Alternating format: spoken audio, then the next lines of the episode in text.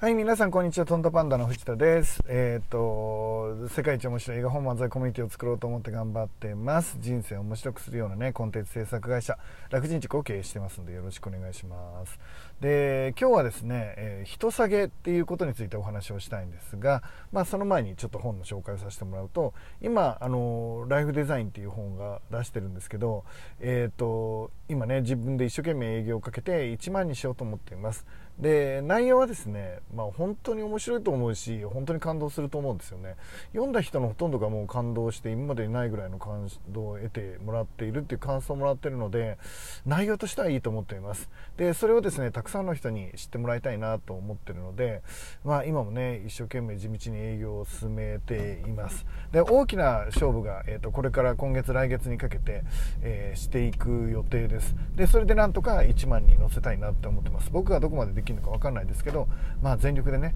えーと、もう一回仕切り直して、えー、やりたいなと思ってます。いろんな壁があってね、えー、あの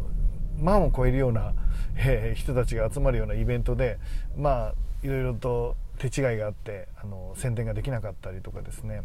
まあ、本当にいろんな意味で、えー、僕自身はあのミスってきたわけです。でもまあそこで、えっと、落ちてもしょうがないので仕切り直してっていうのが今のライフデザインっていう本には思いを込められた。名前も ライフデザインメソッドからライフデザインっていう本に、まあ、変えなきゃいけない状況にもなったしね。でその一個一個の物語を載せて、えー、今からまたいろんな人に伝えたいと思います、えー、内容は読んでもらったら分かりますけど、え、僕が隣で話しかけてるようなね、え勇気を与えるようなえー、そういう本にしていきたいと思っています。このラジオの延長線上になるんですかね。はい、えーと、ぜひ手に取ってみてください、えー、Amazon だったら Amazon だったらえーと、藤田直之って全部ひらがなで入れてくれると、えー、早く僕の本にたどり着けると思います。藤田直之って、えー、ひらがなで入れてもらえば、えー、全部ひらがなね。全部ひらがなで入れてもらえば早く本にたどり着くからと思っています。よろしくお願いします。で、えっ、ー、と、今日はですね、人下げっていうお話をしたいんですけど、これはですね、まあ、要は僕の反省を込めて今日皆さんにお話したいなと思っています。で、僕がね、ものすごい尊敬してるコメンテーターっていうか、記者っていう作家さんじゃジャーナリストですね。ジャーナリストの佐々木俊直さんっていう方がいるんですが、えーと、もう本当にバランスが良くて、えーと、僕の、まあ、心の死なんですね。いろんな意見に対して、あの世界の情勢にも詳しいし、えー、社会ね。社会の、まあ、要は皆さんの生活レベルのお話に対しても詳しいしもうジャーナリストとして僕は超一流の方だなって一番一流なのはバランスのいい判断、えー、中庸な判断をしっかりされているっていうことですね。でそのポジショニングのうまさがですねやっぱり僕はとても尊敬してる方がいるんですがあのいつかね、まあ、僕ちょっとものすごい失礼なこと佐々木さんにしちゃったのであのいつ出してもらえるか分からないけどいつかうちの出版社でもね、えー、佐々木さんのようなあすごい人に本を書いてもらえるような出版社になりたいなっていうのがまあ一つの夢でね 僕本当出版社立ち上げた時に本当失礼なことをおっしゃって、まあ、これまたおいおいいつかねあのうまく流れ出したらお話したい話ですがまああの本当申し訳あの謝るしかないんですが、まあ、その尊敬する佐々木さんがですねツイッターの中で人下げについてお話をされてたんですね。人下げってどんな人かっていうとねえーと、なんか褒めてるようなんだけどちょっとだけあの悪口みたいなのを入れてくる人のことを、えー、あるあの何評論家の方がそういう表現をされてたんですね。例えばアイドルがアイドルにの握手会とかでまあ本昔はひどかったですけど今は好きですみたいな。昔はすごい嫌いだったんですけど今は好きですみたいな。感じで、えーと、1個入れてくるようなやつですねあのここのラーメン屋もう本当にテーブルとか本当汚いし不衛生だけどラーメンは美味しいよねみたいな。あれです。あのちょっとだけマイナス要因を入れてくる。みたいなことをね人下げっていう表現をされてる、えー、方の記事を佐々木さんが紹介していてね。で、えっと、僕自身ね実はもう本当にこれは昔から言われてます、えっと、僕がめっちゃやるやつなんです。ねめっちゃやるんですよ。で一応その評論家の方の分析ではなんかそういう人は相手をマウンティングしようとしてるとかなんか相手を貶めて自分の高さを上げようとしてるとかいう分析をされてるんですが、えっと、僕が人下げをしてしまうのはうーん、まあ、もしかしたらそういうのもあるのかな。ちょっと自分では分からないんですが自分で認識しているおそらくこれが理由っていうのはえーと、振りなんですよ。振りなんですね。ででまあとにかく僕あの言っちゃうんです。例えばどういう感じかっていうとですね、えー、女の子がすごく髪の毛切ってすっごく綺麗になった女の子がいたとするじゃないですか。髪の毛がめっちゃ素敵だって。でその髪の毛がめっちゃ素敵だって表現する時に皆さん何て言うか、えー、例えば「前よりいいね」前よりいいねっていう表現。これがある種の人下げになるんですね、えーと、前が悪かったっていうことなので前が悪かったっていう表現をしちゃうんですね。前よりいいよね今回の髪の毛みたいな表現をしちゃう。で僕の場合は今がすごく綺麗で可愛いっていうのを表現するために一回前を落とすんですよ。で、まあ、例えば表現で言うと、まあ、今までの髪型って本当ダサいなと思ってたけど今日のはすっごい美しいハリウッド女優並みみたいな表現です。ちょっと分かりますかね？よくしてる人いますか？それ僕です。僕よくしちゃうんですよね。そのつまりその人の時系列で今を引き立てるために例えば引き立てるために過去を非難するとか、えーと、今の美しさとか今の素晴らしさとか今のレベルの高さを表現するために、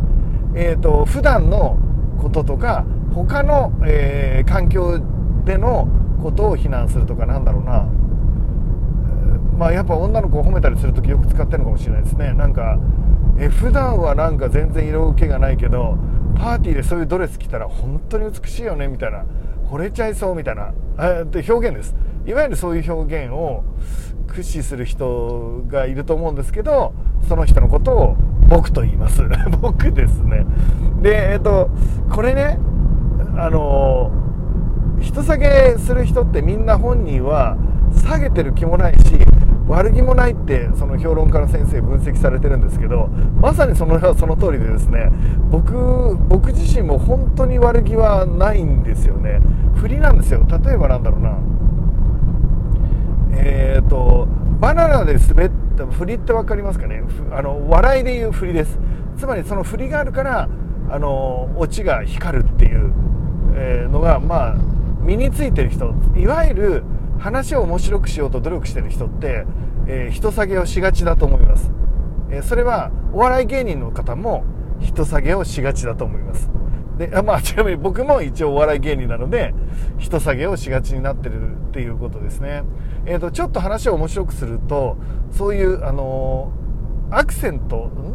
コントラストをしっかりつけようとするので、まあ、結果的に、えーと、そういう風になる確率が高いということですね。えーと、つまりどういうことかっていうと、えー、例えばお笑いで言うとねバナナが滑ったっていう事象をね面白くしようとする時にめっちゃ真面目に話してスーツ着てて眼鏡をかけてる人が真剣にえっ、ー、とかっこつけてもう私はエグゼクティブだっていう顔をしながら歩いてるのになんとその人信じられる。バナナで転んだんだよみたいな話です。わかりますかね？バナナで転んだっていうのを光らせるために前半にその振りが入ってくるっていうケースがあるっていうことですね。で僕はおそらくそれをしていてただし、えーと、単純にその相手によってはそれで傷つくことがあるっていうことです。以前はひどい頭だったよねって。例えばすっごい痩せて綺麗になった人にもう前本当もう豚かと思ったけどみたいな表現をするってことですね。今超綺麗だよね。もう惚れちゃいそう付き合ってくれませんか？みたいなやつです。わかりますかね？もう過去、えーと、僕にとってはおそらく僕は今が大事だと思ってるんですよね。だから過去がひどかったって言われることによって僕自身は多分喜ぶんでしょうね。そうでしょ？みたいな。藤田さん以前はもう豚みたいな体してたけど今もうほんと抱かれたいって女の子に言われたらあの今抱かれたいの方にあの注目しちゃうんですよ。違うかな？いや違わないです。違わないですよね。僕の場合は多分そういうタイプなのでえっ、ー、とおそらく言っちゃうんですけど人によっては以前豚みたいな体型だったねみたいなことを言われる方にあのフォーカスしちゃうケースもあるっていうことですね。で今まで僕はそれをまあそういう思考のなんかマイナス思考の闇のあるやつっているよねみたいな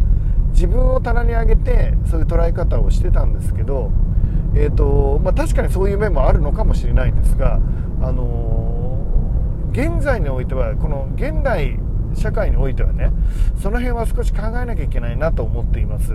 えーと、相手にどう捉えられるかっていうのを、まあ、多少は意識して話すっていうことが、まあ、重要な時代に入ってるんですね。これは時代だと思います、えーと、人柄であったり時代であったり。でその時代の中でこの人下げっていう行為は、えー、やはりの少し気にしなきゃいけない分野に入ってきてるんだと思います、えー、特に、えー、お笑い芸人とか話の面白い人とか相手に喜ばれるために一回振りで誰かを落としたり